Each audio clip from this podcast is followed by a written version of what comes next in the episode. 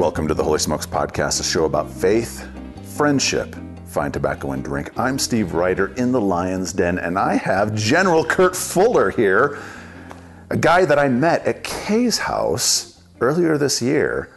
And you're just an interesting dude, my man. Oh, thanks. So, first question what you smoking? Well, you'll have to tell me. You gave it to me. It's a great cigar, but Providencia. Providencia. So it's, it's a new blend that Raymond had sent me. And uh, so far, the guests, I've, I've had one, and the guests that have had it really seem to like it as well. It's a nice little darker, yeah, fuller body. nice, strong, tasty cigar. All I right. like it. And I am smoking a Comfortably Numb by Espinoza. and so it's Friday, which is Floyd Friday, Pink Floyd. My art teacher in high school always played Pink Floyd on Friday for us. And so I figured what better day to pull out a Comfortably Numb than, There you go. than on a Friday. So, Kurt, where'd you grow up? You got a little bit of an accent, I'd assume probably Texas. Well, my dad Oklahoma? was born in Texas, and my mom was from Oklahoma, but I was raised in Oklahoma. All right. Yeah, we our family got land there on the land run in 1889. Wow. And so we've had it ever since. It's kind of a cattle ranch, and there's cropland there too. But uh, that's where I grew up. Oklahoma. And what kind of a home did you grow up in? It was just a hard working, you know, farm family. My dad had a doctorate degree in forage agronomy, so he worked with the land and with crops all the time. And uh, yeah, it was just a good Christian, solid home, really focused on our family. So we had a big extended family that lived in the area, and we got together on every holiday and, and went quail hunting, and you know just told stories. And for most of my childhood, my great grandparents were alive, my hmm. grandparents, and then of course my parents and uncles and cousins and all that. So yeah, it was a great great time. Siblings? One brother, older brother. Okay. So you're the baby, number two Yeah. of two. Yeah. What was, you know, growing up? Into sports? Into. Well, hunting and fishing was kind of the primary, but uh, I also was a wrestler, and I got pretty good at it. And uh, you know, wanted to go to college and wrestle, but I went to Oklahoma State and quickly learned that I wasn't anywhere. At that level. Yeah, I was a takedown dummy for those NCAA champions. So yeah, it didn't work out, but you know, it was kind of helpful to have your ego deflated a little bit, you know, at that point in life to realize that you're not you're not all that you thought you were. There's always somebody better. So what did you study in school? I uh, started out trying to get a degree in wildlife ecology. And my last semester of college, they phased out that major. What? Yeah, the guy who taught the one class I had to have to graduate had left. And so I had to settle for uh, biology. Mm-hmm. But at that point, I'd gotten in, in ROTC. Mm-hmm. So I owed the Army four years after I got out. Yeah. And I always planned on doing the four years and then going back to school and getting a master's in something like marine biology or something like that. But I liked the Army and I was really good at it. What did you like about it? Well, I liked the challenge and I liked the people and I liked the training. I got really lucky because I was still just a second lieutenant, but I got hired into the Ranger Regiment. Ooh. At that point, it wasn't a regiment, there were only two battalions. And then uh, very soon after that, we invaded Grenada. And so, you know, that was high adventure. Uh, 500 foot combat parachute jump that was supposed to happen at night. And things went wrong with the plan, and we ended up jumping in broad daylight in 23 knot winds, and the Cubans had 23 millimeter anti aircraft guns over the airfield, so we were getting shot at from the second we jumped out of the plane. And pretty much every day on the ground was stuff like that. It was just incredible. Why? What happened with the plans that you guys did it during the day and not at night? Some other forces, it was supposed to be a synchronized H hour, and some of the other forces got delayed. They were launching from all over the place, but guys uh, leaving Barbados got delayed. Uh, some Navy SEALs went in by boat and they got capsized, and so they were trying to get it the the timeline all sorted out. But it ended up we were just, you know, it was sunup, mm-hmm. so the enemy could see us, and it was pretty. It was yeah, like I said, high adventure. It was a sporting drop zone for sure.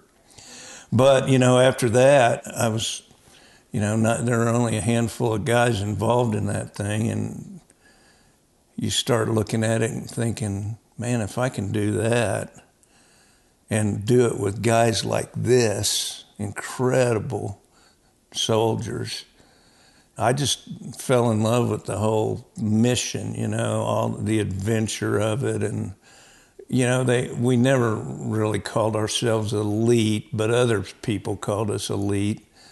And uh, being in a unit like that, just the traditions going all the way back to World War II and the whole culture mm-hmm. of it, and being on a really short string for uh, immediate deployment worldwide, that was our job.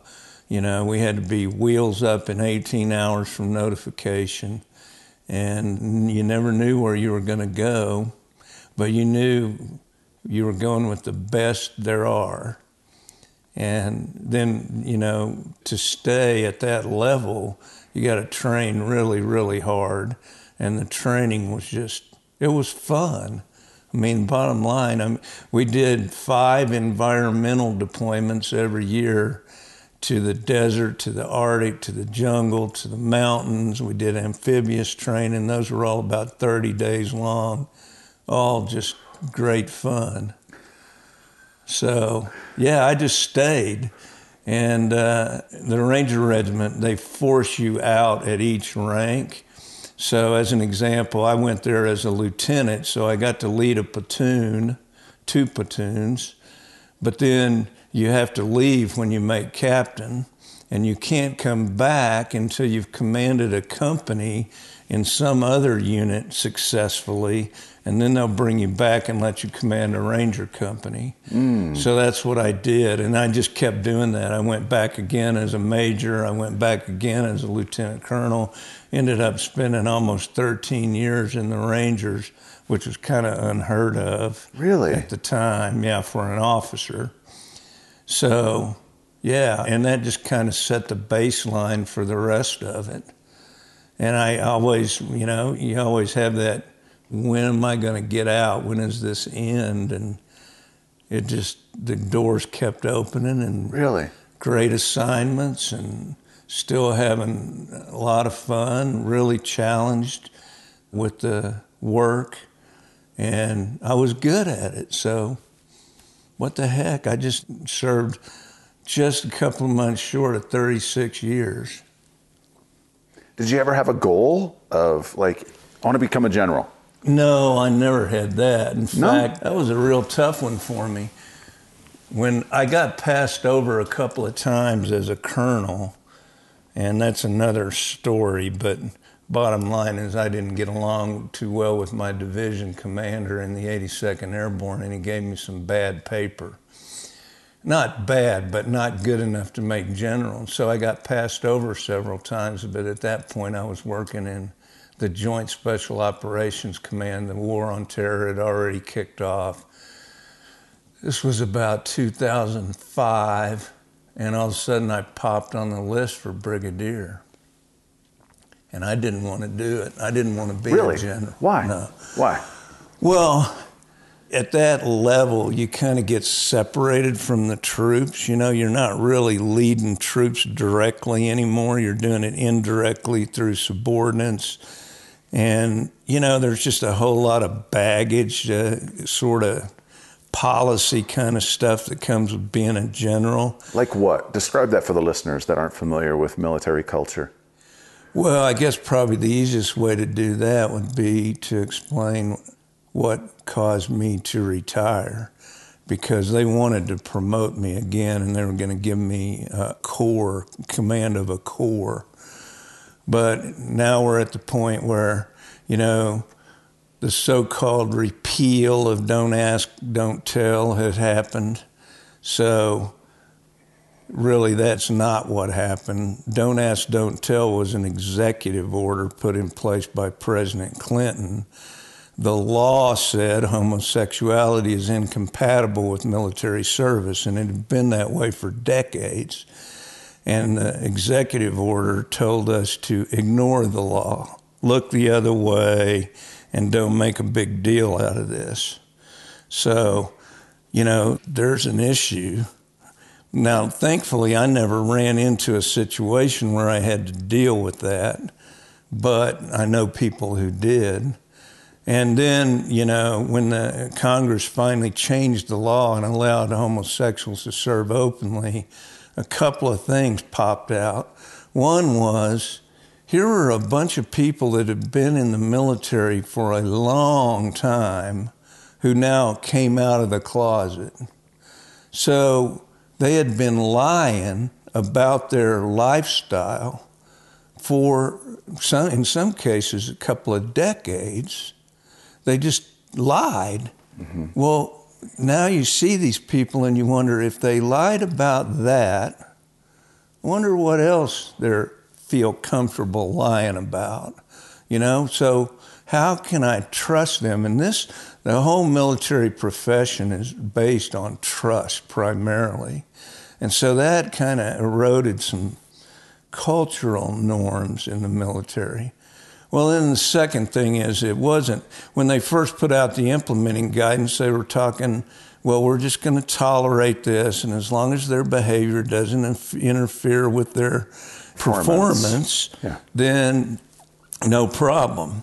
So as I read that, and as a senior leader, I looked at it and said, you know, I think I can live with this because I know there are people that are living this lifestyle that work for me and we also know that they're going to have problems because of it.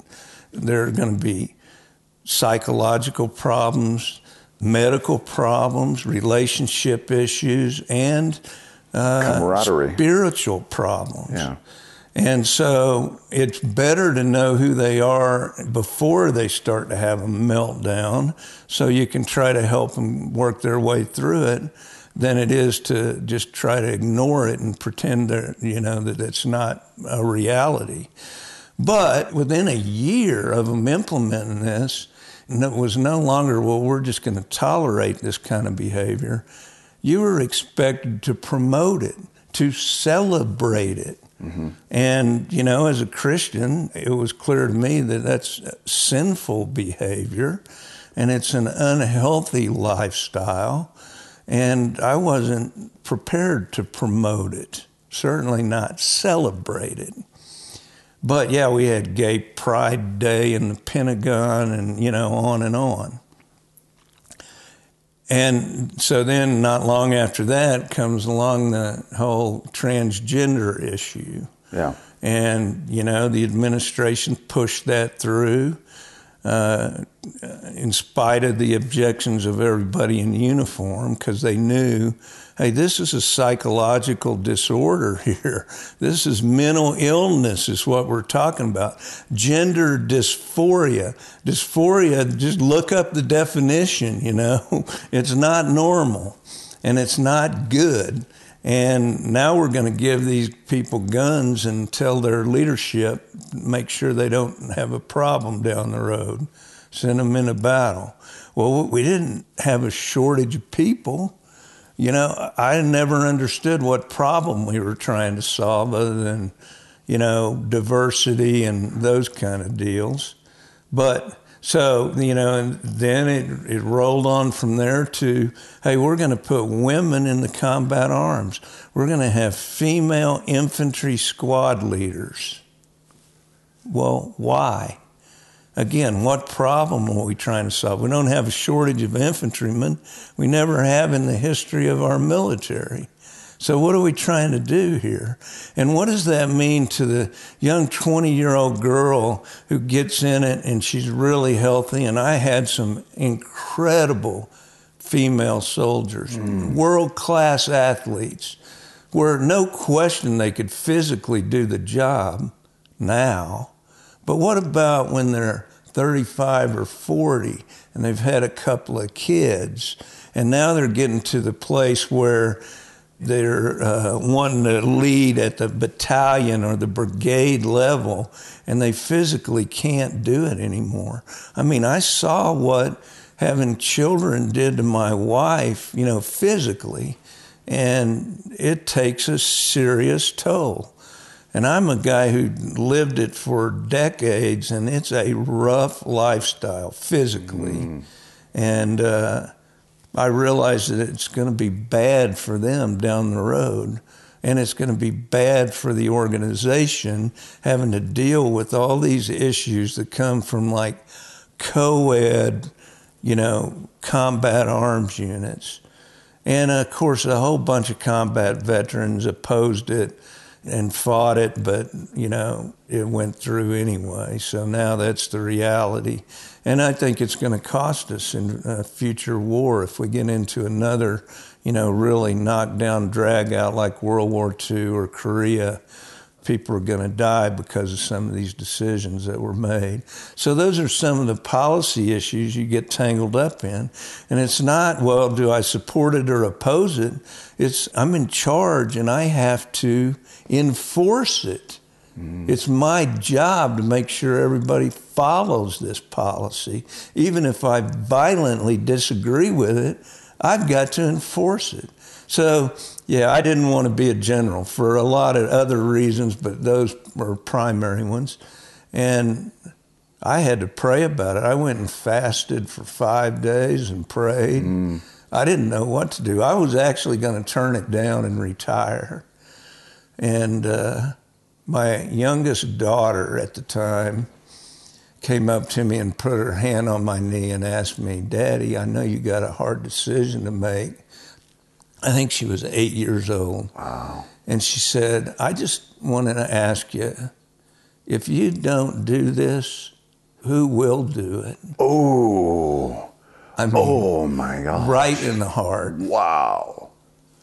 And I immediately started thinking about some of the people who would get promoted in my stead and whether I could do the job better than them. And I realized, hey, I got to do it. So I took the star. You're tearing up a little bit yeah. when, when you talk about that. I mean, that's wow. So, you know, after that, I was a general.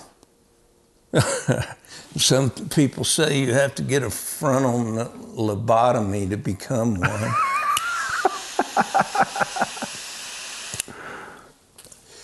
but now, yeah, I had goals early on. You know, when I was a captain, I wanted to command a ranger company. You know, when I was a lieutenant colonel, I wanted to command a ranger battalion.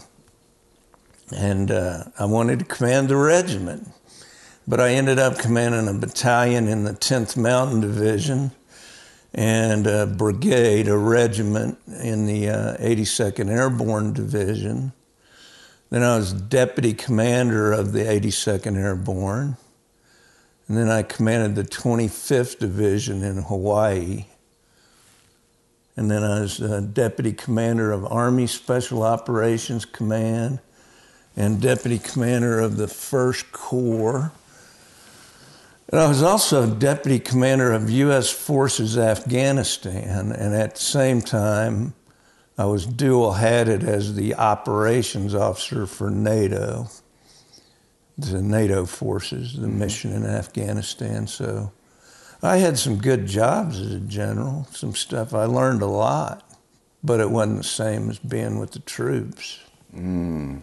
What were some of those lessons that you learned? Well, you know, kind of the senior level leadership, how to institute change in a really large organization. And there were a lot of things that, you know, as time went on, we realized we had to adjust what we were doing and make some big changes, and some of them weren't real popular. And, you know, uh, you learn how to negotiate that and get your subordinates on board and get them to support what you're doing. Those were important for me. Not that I use them now, but I could probably help teach other people how to do that successfully. I think the biggest one was I learned about spiritual warfare. Mm. So, this happened in Afghanistan where I encountered what I believed to be a principality, but it was a extremely powerful, evil presence that got inside my head. I was in a helicopter and we had a little crisis on the ground and we were flying around trying to sort out what was happening and what we needed to do next. And I got hammered by this thing. And I mean, it, it terrorized me. It almost killed me. It was telling me to do things that were completely unnatural, you know, like jump out of the helicopter you're going to die anyway. You're going to lose your weapon. You're going to get captured, just bombarded with all these negative thoughts and mainly about death. And uh, after a little bit, I realized this is not me. This is not a natural, that's not how I think. So if it's not natural, it must be supernatural. And so I started praying, I mean, out loud right there in the helicopter. And as soon as I said the name Jesus Christ, boom, it stopped. So then I realized, okay, this was an attack. And I got to figure this out because I could never let this happen to me again, especially in, combat. In, in, the middle of a where crisis. You're incapacitated, you know, for a while. So I started studying spiritual warfare and I learned a lot of really important life lessons from it. The first one being the fact that it's real, it actually happens. There is a supernatural battle going on around us all the time. We can't see it. Sometimes we can discern it. But if we're not sensitive to it, we'll blame it on something else, something besides what it really is. And therefore, we'll make wrong decisions about how to respond. And so I meet a lot of Christians who don't have that worldview of supernatural warfare, of spiritual warfare going on. And they, you know, kind of careen through life into one ditch and out and back into the other ditch because they're being manipulated by the kingdom of darkness. They're being attacked and they don't even know it. So then the other one was well, okay, as I studied it, I began to realize that this should not happen to a Christian. As long as you're not living in unconfessed sin, you're pretty much bulletproof from this stuff. So I had to start praying, Lord, what was it that allowed that thing to have access to my mind? I thought I had on the armor of God. Yeah. Well, yeah, I did, but I had a chink in that armor. And he showed me what it was, which is really the most powerful lesson of the whole experience. And it was that I was enjoying what I was doing. I was enjoying killing the enemy when we killed an Al Qaeda commander, we kind of high fived and celebrated, you know.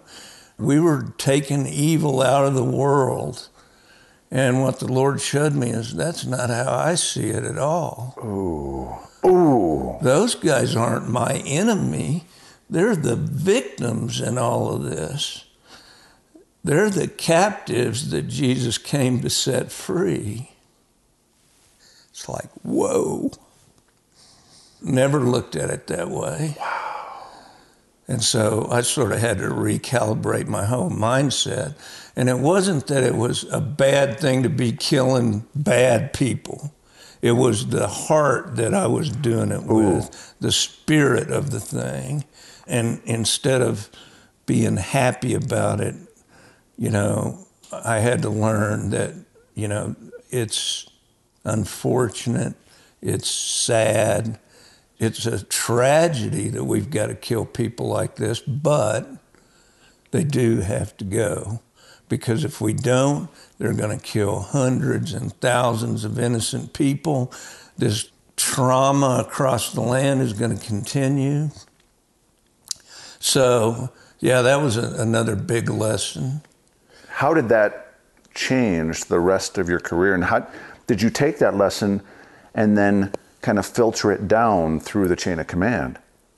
I tried to do it in subtle ways. I mean, it's not something you can just step out in front of a bunch of troops that are laser focused on the mission and tell them, you're not supposed to enjoy this. You know? But yeah, I mean, I started to talk about the fact that these people were being victimized. They're caught up in a system, they're brainwashed into doing this. They think that they're doing holy work. I mean, this is holy war to them, jihad. And so, you know, you kind of have to put yourself in there and look at it from their perspective and realize maybe they're not all bad guys. Maybe there's a way to save some of them, you know. And so, yeah, I mean, it changed the way I looked at some things and the way I articulated the mission, you know, and explained the necessity of what we were doing. But unfortunately, that experience came sort of toward the end of my career. Mm. So I didn't have a lot of time to put it into practice. And then, you know, there's another thing I ask. I wonder why something this powerful would attack me. I mean, I'm just some guy out here on the battlefield. Why would I be targeted like that? Other than the fact that I gave an opening, but I, I also I learned a bunch of us were doing was we were praying for the land and the people. Everywhere we went, everywhere Ooh. we stepped, we were claiming it for the kingdom of God. And we were asking the Lord to open the hearts of these people and soften their hearts and get them to see the truth and stop fighting each other, stop murdering each other. And, uh, you know, just let the heaven open up over this place and bring a revival, you know, bring the, the truth of the gospel in. And that's why I got attacked, because mm. the guy in charge of that part of the world didn't like that at all. I actually believe it was the prince of Persia, the same principality that stopped the messenger angel from getting to Daniel mm. to, with the answer from God, so that Michael had to step in and fight that guy so that that messenger angel could make it through. But it was that powerful. I mean, it was it was incredibly scary. So when you started to pray for the land and for the hearts and minds of the individuals in that land, how did that change you? We were all stationed at Fort Bragg in North Carolina, and there's a really incredible church there called Manna. And the senior pastor, Michael Fletcher, realized okay, here's an opportunity. I've got all these military guys that are rotating into this dark part of the world constantly, and we should equip them for what they're about to do. And uh, so we got some training on how to, it was called Advancing the Kingdom, was the curriculum. And, uh, you know, how we should pray while we were there. And so we all got equipped and we started doing that.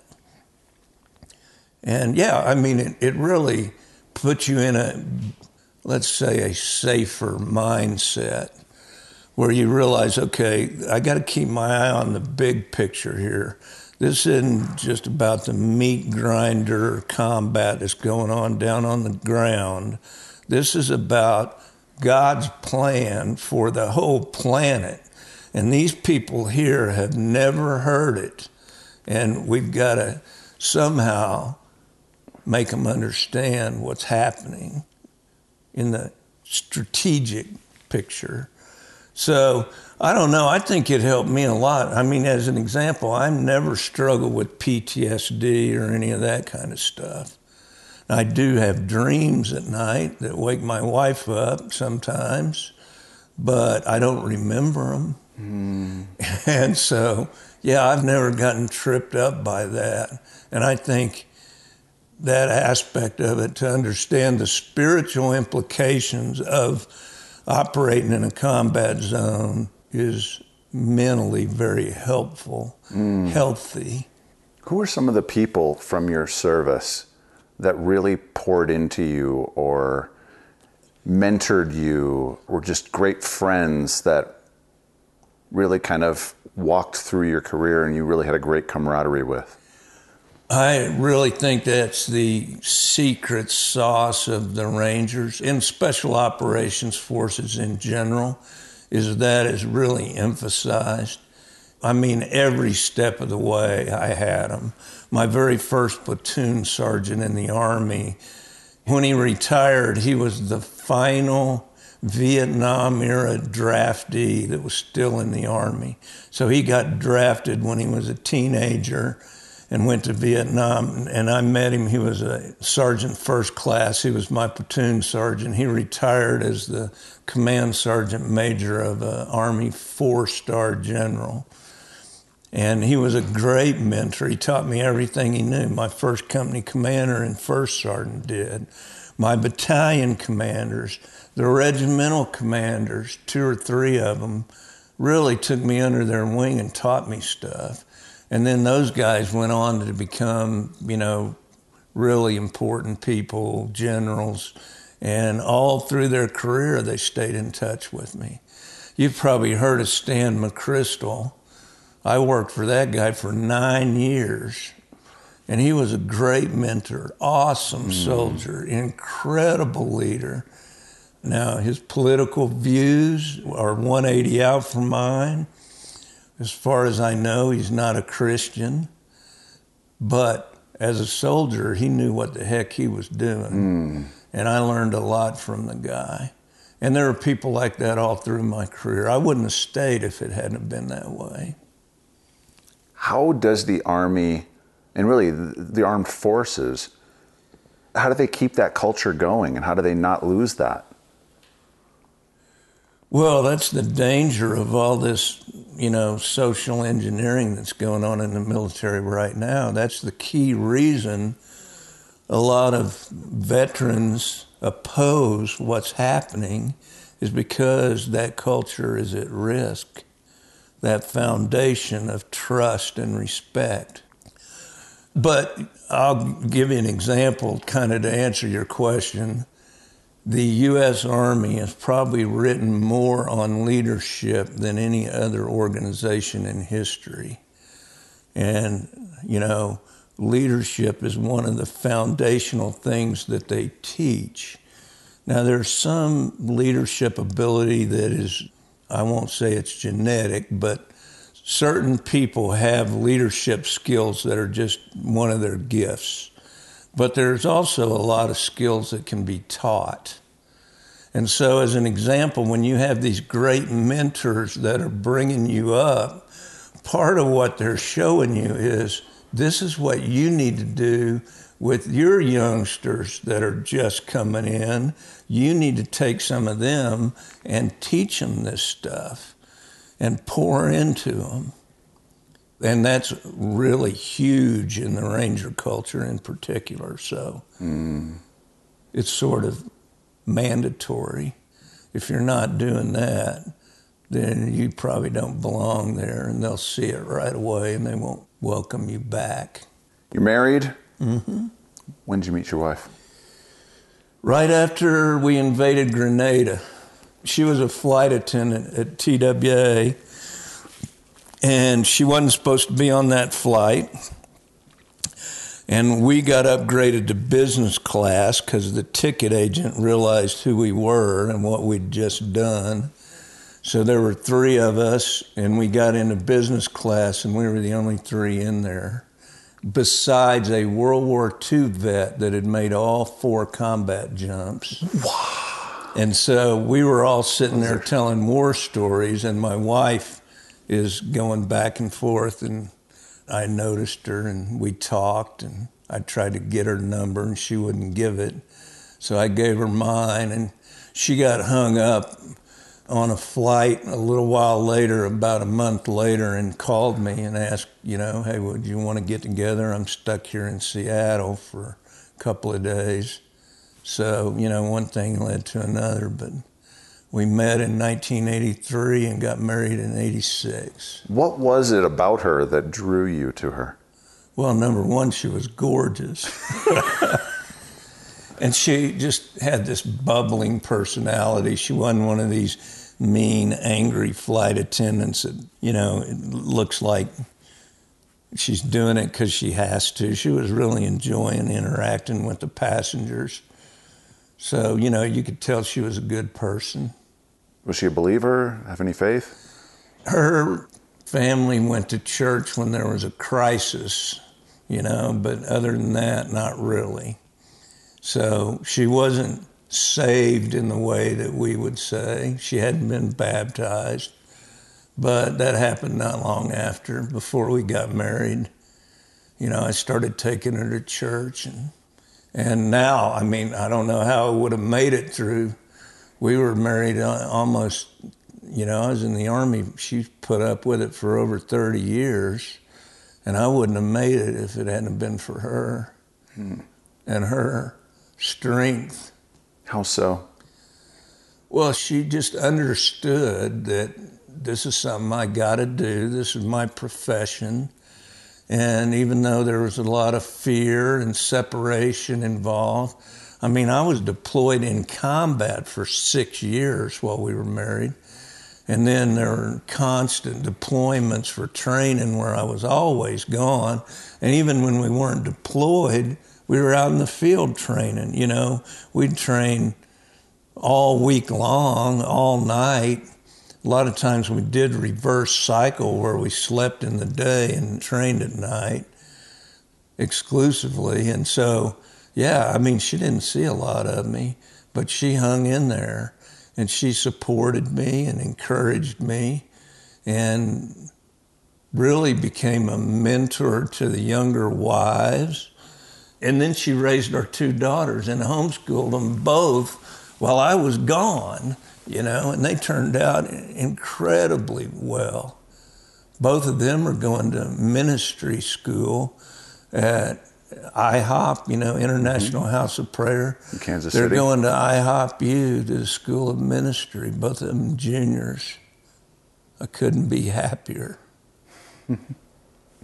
what is it that I mean, I'm sure you've saw marriages fall apart because of those deployments and that kind of a schedule. And then the marriages that, you know, they either thrived, they made it work. What was it that, that made those couples thrive versus the ones that didn't? Well, the word we came up with, and we really we started a program to try to develop this in in our soldiers and their spouses it's resiliency. And so we mapped out what we called the dimensions of resiliency, you know, and it's different areas of fitness mental, relational, spiritual.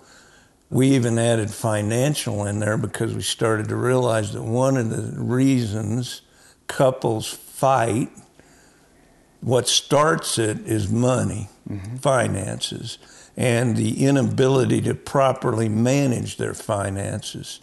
So we got Dave Ramsey's curriculum and started teaching, you know, how to be financially resilient, you know, and how to properly save money, manage your spending, and all that. And I guess that's my answer. It's being resilient and understanding that, hey, this is about human relationships, and those rely on communication. You have to talk to each other about what's bothering you. And a lot of times that doesn't happen in marriages, you know.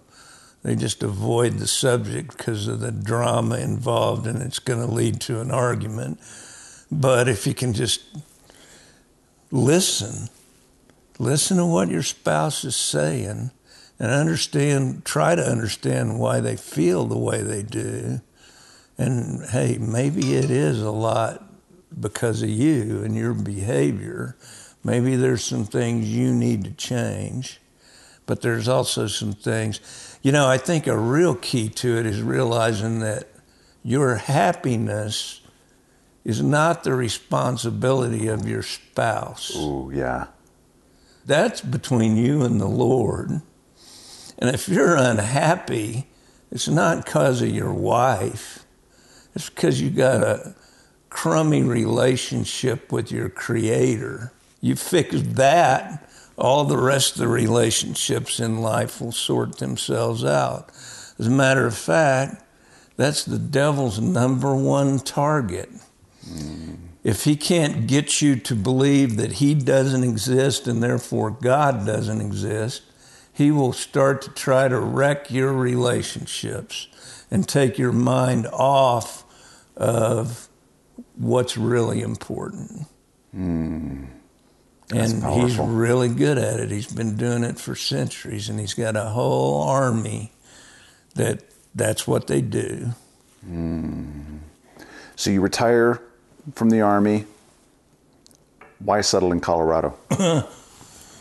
well, that was a God thing too. My wife and daughters wanted to go to the Smokies, and we always loved the mountains. We knew we were going to go to the mountains somewhere in spite of the fact that we got this property in Oklahoma and this, you know, kind of legacy there in my family, we realized as we started getting closer, we don't want to go there. Your brother didn't take over the farm? No, my brother is in, uh, he's in Washington. He works for the Army out there. He retired as a colonel and got a job as an Army civilian, so he's out there and my mom and dad lived there on the farm, and we always figured we'd build houses next to them and stay there. But my mom died, and then my dad kind of went off the rails because they were married for over 60 years, and he didn't know what to do without her. And he eventually got remarried, and they moved to Florida to one of those retirement communities. So we started looking around, and there's my grandparents were dead there's no one else around. It's not like it used to be when we were growing up. All that extended family. Yeah. And, and so we said mountains. That we looked all over the Smokies and all the places that were attractive were like off the grid, you know, like 20 miles from town. and the girls didn't, they weren't going to sign up for that. Where'd your wife grow up? She grew up in Ohio. Okay. Her family were coal miners from Kentucky, and when the mines started petering out, they went a little further north. And uh, really, she spent a lot of her time in Cincinnati growing up. Her dad was a barber, and her mom was a hairdresser. And so, yeah. Anyway, I wanted to go to the Grand Tetons. I'd always loved it up there. Well, bottom line is neither place worked out. I mean, the Grand Tetons are way too expensive. And like I said, the Smokies, where we wanted, was too remote. So we were both praying about it for months, really. And I woke up one morning and I said, Sheila, I think the Lord's saying we should be in the, looking at the Rocky Mountains. Mm-hmm. And she said, Oh, yeah, I know. He told me that a couple of weeks ago. so I knew I didn't want to live in a city. So we started looking. I started looking in western Colorado because when I got out of high school, I'd worked for the United Mine Workers Union out there, Paonia, Somerset area, close to Gunnison. Everywhere I showed them, they said, Well, that's nice, but where are the trees? You know, they wanted the aspen trees. So then we realized all these people we know live in Colorado Springs. I mean, literally hundreds of really close friends. And then over 80 Christian ministries with their headquarters here. We thought, wow. So we started looking just west, you know, and ended up where we are, north of Woodland Park, out in the woods and it's beautiful. I mean, the Lord brought us here, no doubt about it. Is there anything else you want to talk about before we get to the questions? Any stories that?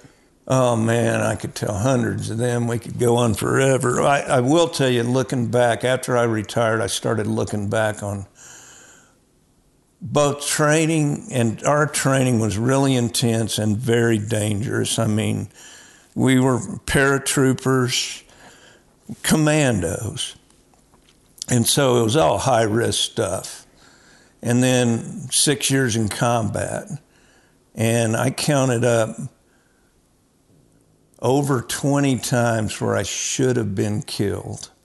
Where when you look back on it, you go, you know, it's a miracle that I lived through that and really thinking in detail of the events that were involved and realizing the Lord was protecting me through all of this. There's no way I should have lived. So then it's, all right, why? And it's almost like a feeling, well, it is. It's a real strong feeling that I owe something. I, I need to pay this back. So, it's what is it, Lord? What do you got for me, man? I'm ready. At Kay's house, you talked about your friendship with Michael Flynn. Talk about that. So, when I came out of brigade command in the 82nd Airborne, I got hired to go to JSOC, the Joint Special Operations Command. That's the America's Counter-Terrorist Task Force. And of course, their number one job was Al Qaeda, you know, to dismantle destroy the whole Al Qaeda network globally. And I was the operations officer, and Mike Flynn was the intelligence officer. So we deployed, and the two of us spent 26 months straight deployed, and we were living in a little plywood shack about 10 foot by 20 foot and working side by side through everything. In fact, it got to the point where, you know, VIPs would come in and want to get briefed on what we were doing, and Flynn and I would tag team the briefing. And then at the end of it, these were senior generals and, you know, senators and stuff and at the end, we would ask, Do you have any questions? And a lot of times they would say, Yeah, I got one. Tell me again, which one of you is the intel officer and which one's the ops officer? Because, you know, we were just in sync on everything. And he's a great guy, great American patriot. It's really criminal what they did to him. So, yeah, I haven't talked to him in several years now, but we were really close. Mm. General Kurt Fuller. Let's get to rapid fire questions. All right. Hey everyone, before we get to the rapid fire segment, I wanted to talk about a way that you as a listener can support the show and the growth of Holy Smokes by becoming a monthly supporter at patreon.com slash holy smokes. Patreon is a support platform, and for as little as $5 a month, you can get bonuses like ad-free versions of these podcast episodes, Holy Smoke swag like t-shirts, and more. That's patreon.com slash holy smokes. We're looking to get 40 Patreon supporters at an average of $10 a month. And once we hit that, we'll be able to pay for all the costs for hosting, editing, writing, posting, I won't be paying for that out of my pocket or through the volunteering of my own personal time. And as we grow that number to 100 and 150, 200 patrons, We'll be able to do two shows a week, hire a part time assistant and web developer, record on location and around the world, and more. I want to visit groups and get those stories from so many of you listeners that I hear from. I want to go to Seattle and I want to go to Dallas and I want to go to Charleston, South Carolina, and I want to go to Kentucky and Chicago and Phoenix, Atlanta, DC, Charlotte, back to Southern California, and more. We want to help grow your groups and plant new ones for those of you in areas without active groups. So, can you help us out? Become a regular supporter at patreon.com slash holy smokes. There's a link in the show notes. That's patreon.com slash holy smokes. Or if you want to make a one-time tax-deductible gift, go to paypal.me slash holy smokes club. That's paypal.me slash holy smokes club. And both of those links are in the show notes. Thanks.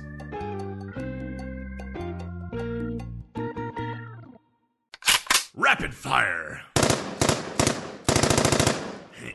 Fire here. When did you first try cigars or pipe? We really started with it in uh, Iraq and Afghanistan. A bunch of us would get together at night and get outside. I mean, we'd climb up on one of those former, you know, Iraqi, Soviet built aircraft bunkers out in the middle of the desert.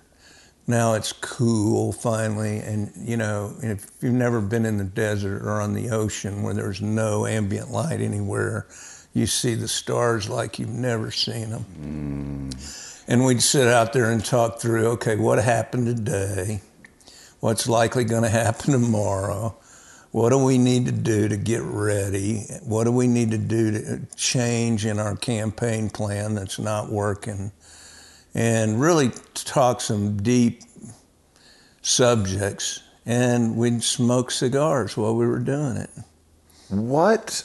Because my friends that are in the military or have been in the military, they talk about just that camaraderie that cigars kind of give you a chance to kind of just decompress. Exactly. Yeah, it's just finally a time you can relax and let the worry go. Stop worrying about stuff and just think about okay, here's all the positive things that are happening.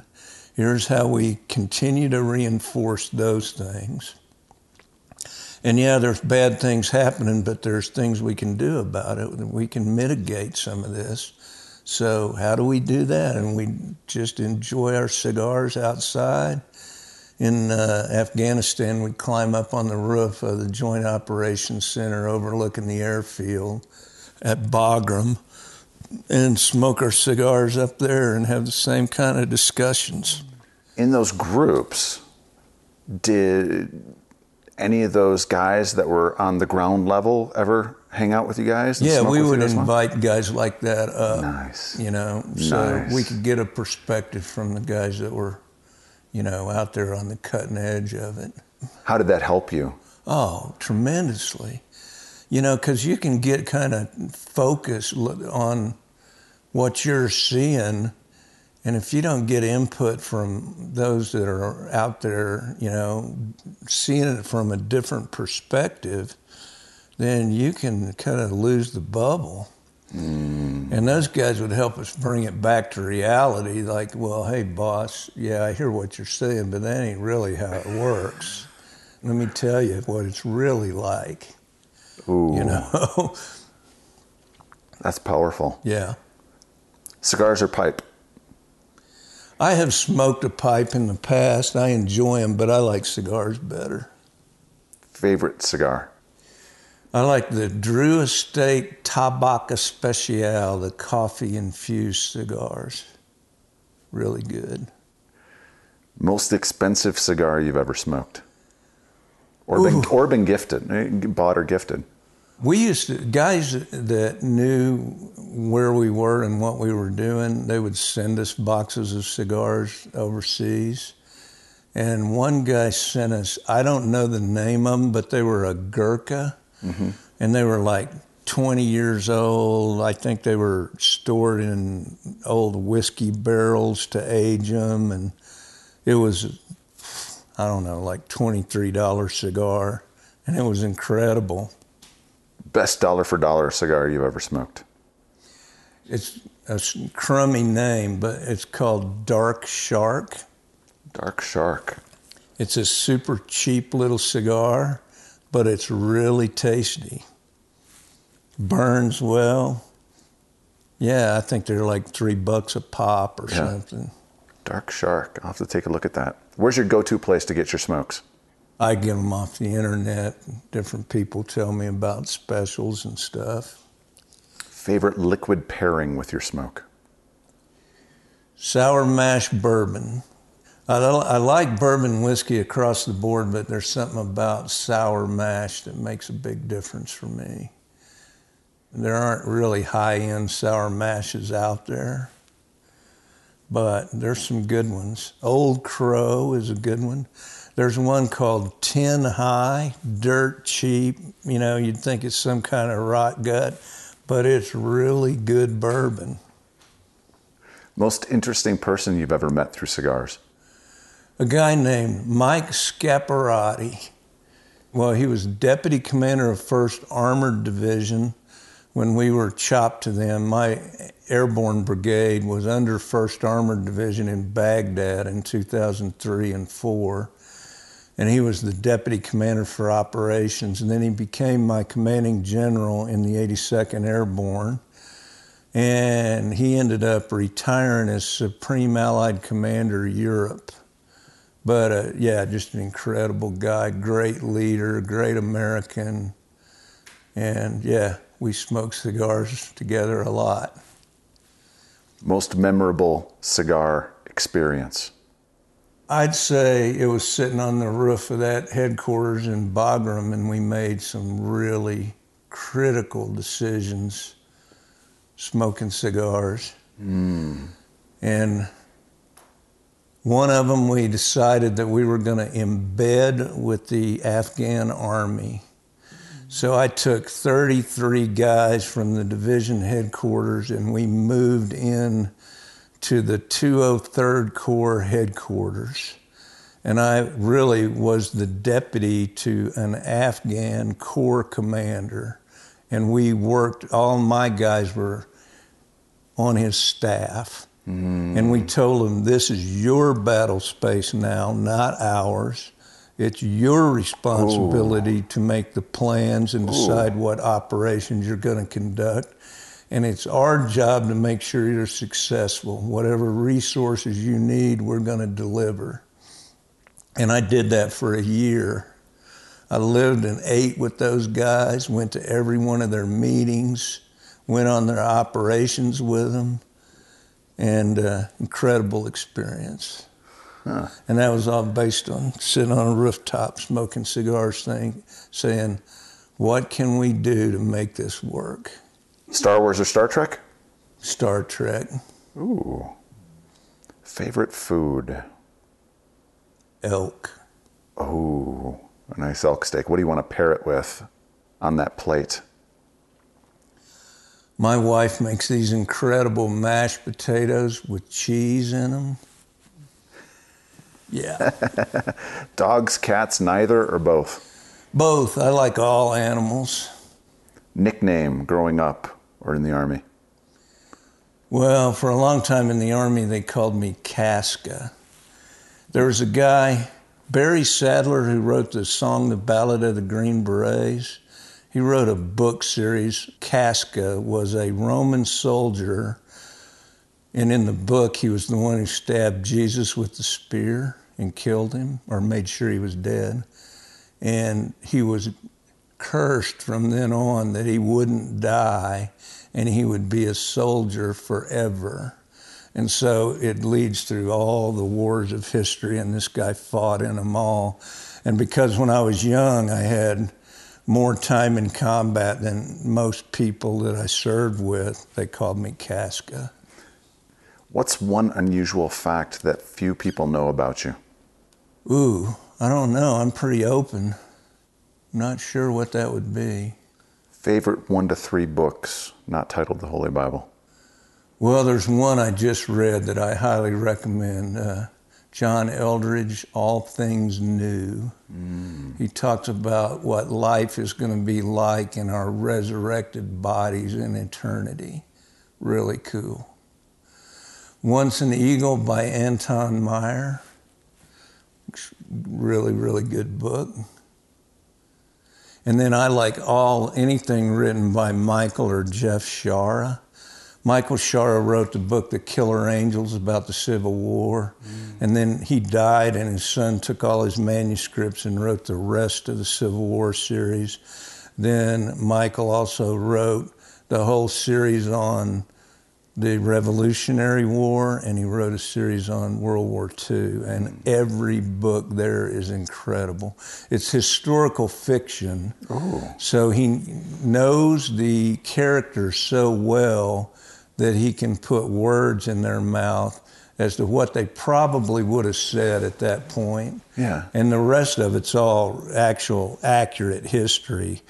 And so the way he writes, it's just I'd recommend all of them to anybody who is a student of American history. Mm.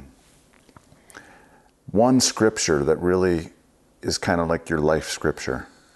Galatians 2:20 I've been crucified with Christ, and it's no longer I who live, but Christ lives in me. And the life I now live in the flesh, I live by faith in the Son of God who loved me and gave his life for me. Hmm. Early riser, night owl, or both? Yeah. I get on different cycles. I like to get up and watch the sun come up, but sometimes I stay up late too. Who's been the greatest influence in your life? My wife. Hmm. When you th- hear the word successful, who's the first person you think of? Man, I guess that depends on what I'm reading at the time. I don't know. A lot of people come to mind. Throw a few names out there. I'm reading a book right now. It's about Teddy Roosevelt. Oh, yeah. And oh, yeah. I really didn't realize what a great president he was until I started looking at his life and the things he said. And, you know, I guess American presidents really come to mind Ronald Reagan, Abraham Lincoln, George Washington, guys like that that just put the country on the correct course. It's a hard thing to do. What do you do for self care, to rest, to recharge? I go outside. Mm. It's therapy for me to be out in the woods. What culture, other than the American culture, do you admire and look up to or respect deeply? Not no. many, man. I'll tell you what, though, uh, they get a really bad rap, but there's something about Afghanistan and the people there. In spite of all the challenges they face, they're good people. In the way they live, there's others too that I ran into during the war. The Peshmerga, you know, the Kurdish okay. people in northern Iraq. The Peshmergas, their military. Incredible, brave, humble, mm. respectful. They love each other. What do you think it would take for Afghanistan to really be on, a, on the right course? and for us to then be able to. We have to deal with Pakistan, and we're not going to do it. Pakistan is the issue, they're the key problem. They're the ones who influence all the negative stuff inside of Afghanistan. And as long as the Taliban and at least a dozen other terrorist organizations have sanctuary inside of Pakistan, that part of the world's never going to settle down. But the real thing that it's going to take, it's going to take a Christian revival in that part of the world. Mm. That's what's got to happen. I mean, let's face it, Islam has to go. Islam is the source of all the conflict. Hmm. And the only thing that can displace it is the truth of the gospel. When you were on the ground, did you see that sort of push of the church starting to try and pour into that area of the world? Yeah, there's huge advances for the kingdom in, in that part of the world right now. All the Muslim world, as a matter of fact.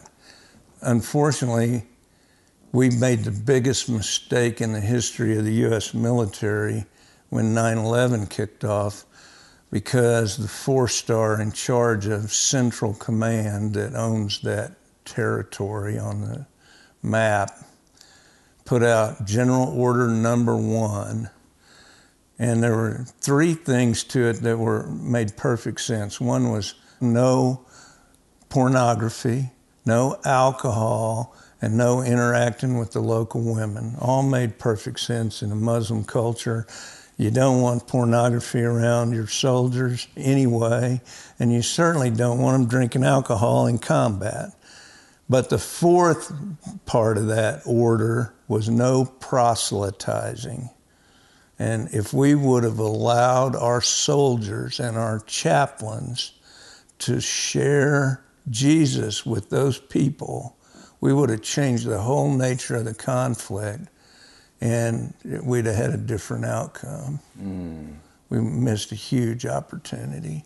Mm. Now, a bunch of us did it anyway, quietly, but really, to stay out of trouble, you had to wait for them to ask you about it, and then you could. Then I felt comfortable sharing it because they asked. But a lot of ways, you could indirectly encourage them to ask, like this whole idea of overcoming fear. So when I'm out with Afghans or Iraqis that are scared to death of the battlefield, and I'm showing I'm I'm not worried about it. Mm. I mean, if I get killed, it's like Paul said, to die is gain. So if I get killed doing this, it's part of God's plan, and it's all fine with me. So if you can overcome that fear, then people start watching you and saying, What is it about that guy? I'm going to ask him. Mm-hmm. And then you can tell him. Mm-hmm. How'd you get plugged into Holy Smokes? Kay Hiramine. And when'd you uh, meet Kay? Well, a really good friend of mine. I'm not going to mention his name because he's doing some really dangerous stuff in the Muslim world. Mm. He's a real powerful warrior for the kingdom, but he came to my house one day to have a kind of a strategic discussion, and he brought Kay with him, and we smoked a cigar. what does Holy Smokes mean to you, and how has it contributed to your faith journey? Well, I mean, I guess the principal thing is realizing that there are very successful people that are absolutely walking the walk, mm. that are on fire for Jesus, that, you know, kind of enjoy the same things and are in this sort of loosely affiliated global organization. I have never met someone at a Holy Smokes event that I didn't like and respect almost immediately. It's like, whoa, that guy, that's an incredible guy right there. I wish I'd have met him years ago, you know, that kind of thing.